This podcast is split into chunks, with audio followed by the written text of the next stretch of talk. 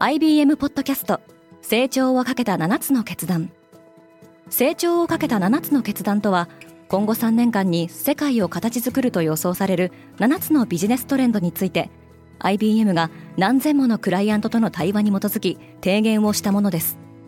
このポッドキャストでは変化の激しい時代において企業が下すべき成長をかけた7つの決断について日本 IBM の7人の専門家と考えていきます。今お聞きのリスニングサービスにてぜひフォローボタンからフォローをお願いします。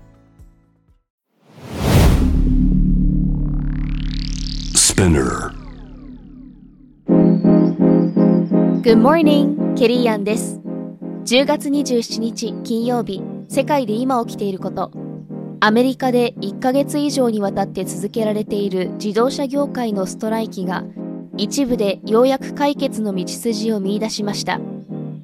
このポッドキャストデイリーブリーフでは世界で今まさに報じられた最新のニュースをいち早く声でお届けします。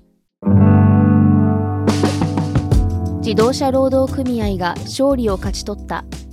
UAW 全米自動車労働組合は25日フォードとの契約で4年間で25%の賃上げを行うことで暫定合意したと発表しました。フォードを含む自動車大手3社いわゆるビッグ3に対するストライキはおよそ6週間にわたって続けられてきましたがまずその1社との交渉がまとまった形です。UAW の幹部たちはソーシャルメディアに動画を投稿し過去22年間での賃上げを合計したよりも多い賃上げを勝ち取ったとして誰もが不可能だと思っていたことを可能にしたと開催を叫んでいます。アメリカ経済は好調だけど26日に発表されたアメリカの7、9月期の実質 GDP 速報値は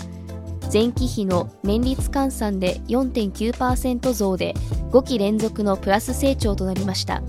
4から6月期の2.1%増から加速しアメリカ経済の堅調さが示されました。GDP のおよそ7割を占める個人消費が拡大したほかマイナスが続いていた住宅投資がプラスに転じました。一方今週発表された報告書によるとアメリカで飢餓に苦しむ世帯に暮らす人の数は2022年に4420万人を超え前年比で1030万人増加しました。飢餓は南部と農村部で特に深刻化しているそうです。新型コロナウイルスのパンデミックに伴う支援策が終了しインフレで食料費が高止まりする中食料不安が拡大していることが浮き彫りになりました。ロサンゼルスは万引きに悩まされている。NRF 全米小売業協会が発表した小売セキュリティ調査で組織犯罪で小売店が影響を受けた都市としてカリフォルニア州ロサンゼルスが5年連続でトップとなりました。2位は同じカリフォルニア州のサンフランシスコとオークランド。3位はテキサス州ヒューストンでした。小売店への組織犯罪には換金目的での万引きなどが含まれハンドバッグや宝石といったアクセサリー類のほか衣類電化製品アルコール飲料などが狙われる傾向にあるとしています。調査では回答した小売業者の49%が万引き犯が1年前と比べてはるかに暴力的で攻撃的になっていると答えました。肥満治療薬でハンバーガーが売れなくなる。アメリカではチポトレを皮切りに大手飲食店の決算発表が始まっていますが市場ではオゼンピックやウゴービといった肥満症の治療薬の利用が増加していることでファーストフードチェーンの業績が打撃を受けるのではないかという観測が出ています。肥満症治療薬には食欲を抑える効果がありますがウォルマートが先にこうした薬の処方が始まってから食品の販売がわずかに落ち込んだことを明らかにしたことで投資家の懸念に火がついたようです。一方で肥満のリスクは低所得者層の方が高いのに対し治療薬は高価で本当に必要な層には届いていないという指摘もあり市場の反応は行き過ぎだとの声もあります。インドのビザが1ヶ月ぶりに再開される。カナダのインド大使館は26日からカナダ国民向けのビザ申請手続きを再開しています。カナダでは今年6月シーク教の指導者が殺害される事件が起きその3ヶ月後の9月同国首相のジャスティン・トルドーはこれをインド政府が画策した暗殺だと非難。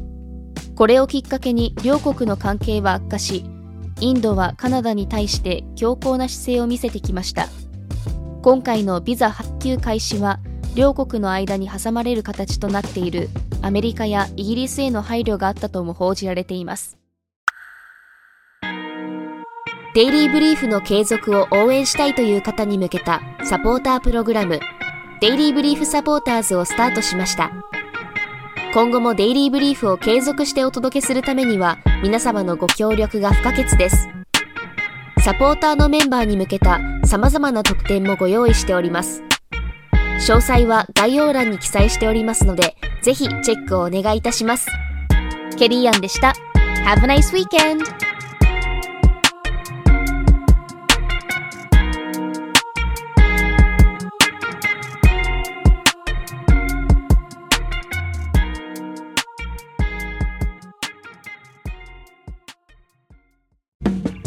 リスナーの皆様より多くのリクエストをいただいている話題のニュースを深掘りしたエピソードを週末の有料版で配信中です。今なら1ヶ月無料トライアルを実施中。詳細は概要欄に記載しています。この機会にぜひ聞いてみてくださいね。感想ご意見もお待ちしています。